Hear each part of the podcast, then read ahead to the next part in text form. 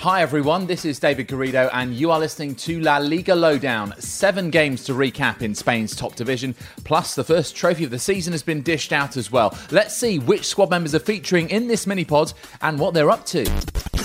Hi, I'm Ewan McTear, and I'll be looking back at the Copa del Rey final here in Madrid as Barcelona ran riot at the Wanda Metropolitano and the stadium stood up in appreciation of Andres Iniesta, who could have played his last final for the Catalan club. And there are now big question marks over Vincenzo Montella at Sevilla. Meanwhile, over in Catalonia. Diego Lorraine here, where we had a derby in this part of Spain, but perhaps not the result you'd expect as Espanyol beat Girona at Montilivi. So life after Quique Sanchez Flores has started well for Los Pericos, and I'll be telling you all about the new man in charge in Cornellà, Dede Gallego. Let's head down the east coast. Hi guys, Paco Polit here in Valencia. Los Che seem to have gone off the boil a bit, taking one point from the last three games. I'll focus on why Marcelino's side have hit the buffers a bit and also tell you what the outlook for the club is ahead of what could be a pivotal summer transfer window. Plus, we say hasta luego to Las Palmas, who join Malaga in Segunda División next season. And of course, we'll have your three word verdicts on the weekend just gone. That's all coming up in the next 15 minutes or so. Top story. Well, we have to start with the Copa del Rey final, a true masterclass from Barcelona to win the trophy for a record 30th time, but a result which really cast doubt over the future of Vincenzo Montella at Sevilla. Barca were 3 0 up before half time at the Wanda Metropolitano as they blew the Andalusians away. Two goals from Luis Suarez, one assisted by Lionel Messi, who scored the second in between. The rout was rounded off by Philippe Coutinho in the second half. A penalty after his original strike should have stood anyway but surely the most memorable goal was the penultimate one. A give and go from Andres Iniesta combining with Messi, and the Don then body fainted to round David Soria and finish an incredibly emotional moment, only matched by his tears on the bench after getting a standing ovation from all of the Wanda Metropolitano, the crowd chanting his name, and of course, lifting the Copa itself as Barcelona captain. Ewan McTear is our man in Madrid for La Liga Lowdown. Uh, first of all, Ewan, let's talk Iniesta. Uh, this very much felt like a farewell, didn't it? 100%. It's been the worst kept secret in Spanish football that Iniesta is going to China, and with Barcelona out of the Champions League, and with the league due any day now, this was his last significant match. He said afterwards that he'll announce his future plans this week, though his father Jose Antonio suggested on Spanish radio that this would be a good time to go, adding fuel to the gossip columns and chucking a lit match at them as well. So it's going to be a very TV week all involved in Spanish football, as we all love Don Andres Iniesta. It's nice that he'll be going out on a high with a cup and league double. Well, this is of course also important for Ernesto Valverde. He's bought himself some breathing space, which he really needed after the humiliation of Rome. And as for Sevilla, well, they never really did anything to make Barcelona's life difficult. So, how does Vincenzo Montella's future look now? Montella's future has to be in doubt now. This Sevilla side taken several steps backwards since he arrived, but the fact that they had two good cup results against Atletico Madrid and against Manchester United has masked just how poor they've been in general. They've now conceded five goals in four separate matches since he arrived, which is unacceptable at a proud club like Sevilla. What's also unacceptable is the lethargic nature of Saturday's defeat. I met a few Sevilla fans after the match who had some not very nice words to say about him. If they fail to qualify for Europe, he'll surely be gone. Thanks, Ewan. So that was Saturday night at the Wanda, and we were back there on Sunday night as Atletico Madrid faced Real Betis in arguably the matchup of the weekend in La Liga, second against fifth but it finished goalless as both teams keep up their clean sheet streaks. Atletico 11 at home in all competitions and Betis 6 now in La Liga. For the home side, Fernando Torres had a dink over Dani Jimenez, cleared off the line by Aissa Mandi. Uh, Saul hit the crossbar in the second half too. And for the visitors, Javi Garcia had a couple of chances before the break. Cristian Tello clipped the foot of the post after it, and later on, Antonio Barragan forced a save out of Jan Oblak at his near post. Significantly for Atletico, they played with three centre halves and Juanfran and Saul as wing backs, matching up to Betis' 3 4 2 1. And Diego Simeone hinted that it might even be used against Arsenal in the first leg of their Europa League semi final on Thursday. Or was that a bit of a red herring? Was this just a chance to give some of his key players a bit of a rest too? Uh, none of Antoine Griezmann, Koke, Diego Godin, or Sime Vrsaljko started, presumably to conserve energy, and it would surprise absolutely no one if El Cholo returned to a 4 4 2 at the Emirates. The result against Betis means that the title race is nearly officially over. 11 points is the difference with four match days to go. So Barcelona will clinch the title next weekend if they avoid defeat at Deportivo La Coruña or if Atletico fail to win at Alaves. With Real Madrid having the weekend off because they were due to play Sevilla, it meant that Valencia had the chance to go level on points with Madrid in third third, but they failed to as they were held to a one-all draw at Celta Vigo. They took the lead at Balaidos just before the hour mark. Carlos Soler winning possession in midfield, a deft flick from Gonzalo Guedes, and then a superbly taken shot on the volley from Santi Mina, who didn't do his typical LeBron James celebration because it was against his former side. Santi was born and grew up in Vigo before then moving to Valencia three summers ago for 10 million euros. But Celta have done some shrewd recruiting themselves, and Maxi Gomez, signed last summer, got the equaliser for his 14th goal of the season just four minutes later. Daniel Wass's free kick driven in, and the 21 year old Uruguayan headed past Neto. So Valencia's winning run came to an end with that loss against Barcelona, and that's now been followed by a defeat at home to Getafe and a draw at Celta. So, any reason for the sudden mini slump?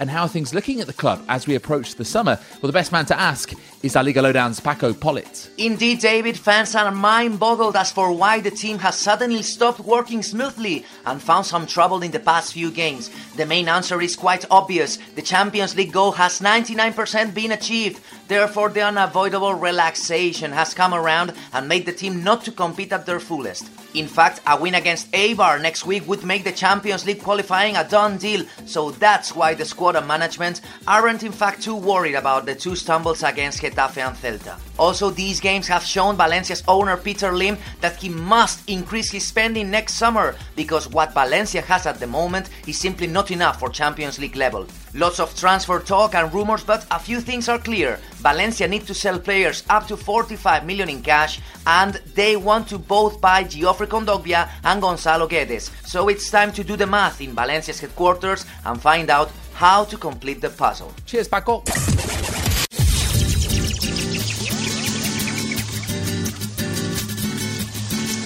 European contenders. Now, below fourth place, the race for the Europa League has got properly tasty. We've mentioned Real now five points clear of Villarreal in sixth, who didn't play this weekend as their opponents Barcelona were in action in the Copa del Rey final, and likewise Sevilla in seventh. But Getafe are now level on points with Vincenzo Montella's side and sit eighth after they beat Eibar 1 0 at Ipurua on Saturday lunchtime, and it was Matias Olivera's header which did the damage. Now, before this game, Olivera had played just 13 minutes of La Liga football this season and nothing since early December, and in fact, this was his first start in La Liga.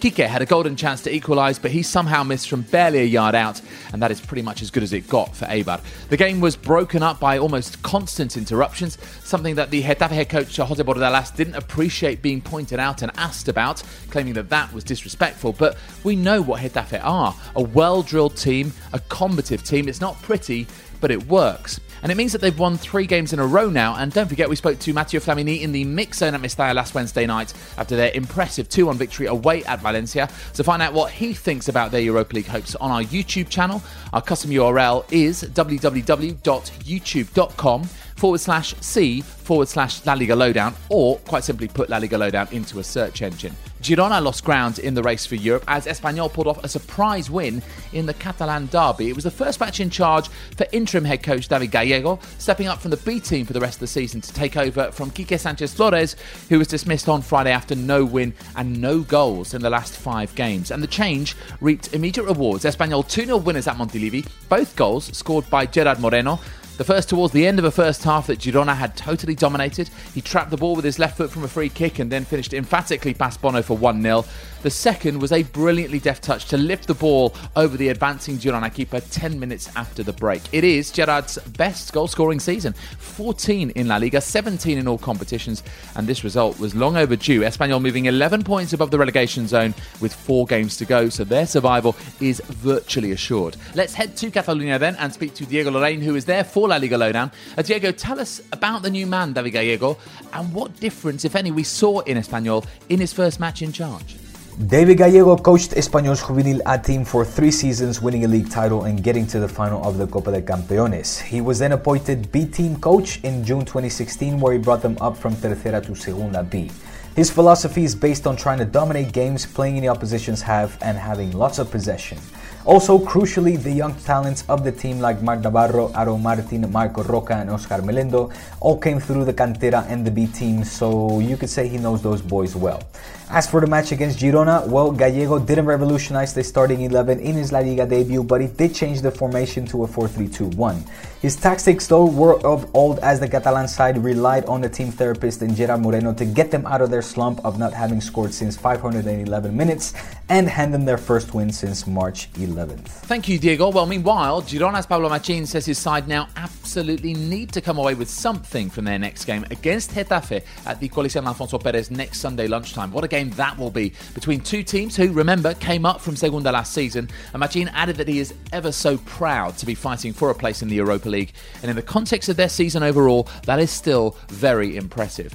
Now, Real Sociedad could have actually moved to within two points of seventh place had they beaten already relegated Malaga but not to be. Jose Gonzalez side got just their second win in 19 games, beating La Real 2 0 to inflict a first defeat on Imanol Alguacil. The first goal from Adrian, the second from Youssef En-Nesyri after excellent work from Chory Castro down the left.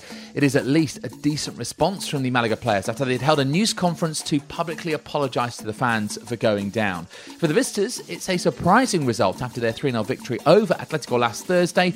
And the most surprising stat from the game at La Rosaleda is that they didn't make a single foul during the 90 minutes. And that makes Imanol's post match comments even more surprising. He said, all the Real Sociedad players did everything he asked of them. Can't have asked for much then. Uh, you dare say that La Real might make a foul or two in their next game. It is a Basque Country derby against Athletic Club at Anoeta on Saturday afternoon. Relegation battle. Now, after Malaga's relegation was confirmed last Thursday, Las Palmas became the second team to know for sure that they'll be playing in Segunda next season after they failed to beat Alaves at the Estadio Gran Canaria. Only a win would do to keep their slim hopes of survival alive, but they got nowhere near. Nil-nil at half-time, and then former Las Palmas player Mubarak Wakaso assisted Munir for Alaves' first. And then the heavens opened, really. A second from the Barcelona Lodi, a third courtesy of an Alvaro Medran diving header, and then Ruben Sobrino finished off a 4 0 win for Alaves. So Las Palmas descend with not even a whimper, and to be fair, it's been coming all season. Only 7,000 were there to see their moment of demise, and many of those home fans departed before the end. It has left a sour taste in the mouth. Head coach Paco Jémez said that he understood the criticism that was going to come their way, and that this last month of the season would be a long one. That is putting it mildly, Paco. At third bottom, Deportivo's nil-nil draw at Leganés was pretty much the last opportunity for them to catch Levante, who play on Monday at Athletic Club. Depor had some golden chances in this one, especially in the first half, most of them falling to Lucas Perez, who was thwarted by Ivan Cuellar in the Leganés goal. That was symptomatic of his season. He hasn't fired since returning to Riazor from Arsenal, and it's one of the reasons why Depor have had such a poor campaign. The result at Butarque is a second consecutive goalless draw, stunting the momentum from the back-to-back wins that have preceded them, and it looks like six points is too much for Clarence Seedorf's side to make up in four games, and you can make that nine points in four games if Levante win at San on Monday night.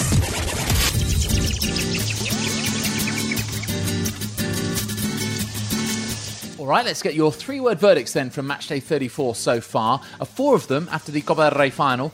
Don Andres Iniesta says that Infinity Alexandra and La Liga Gav. Uh, this from Sumijit, dedicated to Iniesta. And Matthew Clark has gone for emotional Iniesta ovation. Yeah, agree with all those. Kirat Mehar says Betis can defend. Uh, yeah, six clean sheets, no goal conceded in 563 minutes is pretty impressive, isn't it? Uh, in mid-table, Andrew Beasley has chosen no fouls Sociedad. Yeah, it's an amazing stat, that, isn't it? Credit to our own Paco Polit for that one. And towards the bottom, this from Jerry Johnston Adios, Las Palmas. Don't forget, you can check out our YouTube channel. We have our 60 second standoff every Tuesday. This week, we debate a player who's impressed for his hometown club this season and is in the frame to head to Russia with the Spanish national side. We'll also be doing a special preview to Arsenal versus Atletico Madrid in the Europa League semi finals. That's coming up on Wednesday. On our Twitter feed, we have a Wednesday poll, we have our emoji challenge on Thursday, plus our Saturday quiz. Come find us, follow us, and chat with us on Twitter. We are at La Liga Lowdown. Plus, our website is live with all of our content in one place, so head to www.laligalowdown.com to have a look. Enjoy your week. That is your La Liga Lowdown. We'll see you next time.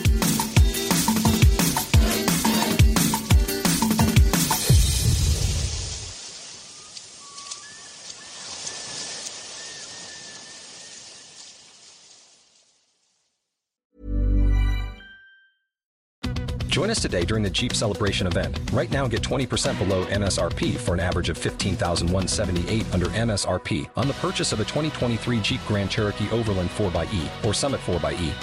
Not compatible with lease offers or with any other consumer incentive offers. 15,178 average based on 20% below average MSRP from all 2023 Grand Cherokee Overland 4xE and Summit 4xE models in dealer stock. Residency restrictions apply. Take retail delivery from dealer stock by 4 1. Jeep is a registered trademark.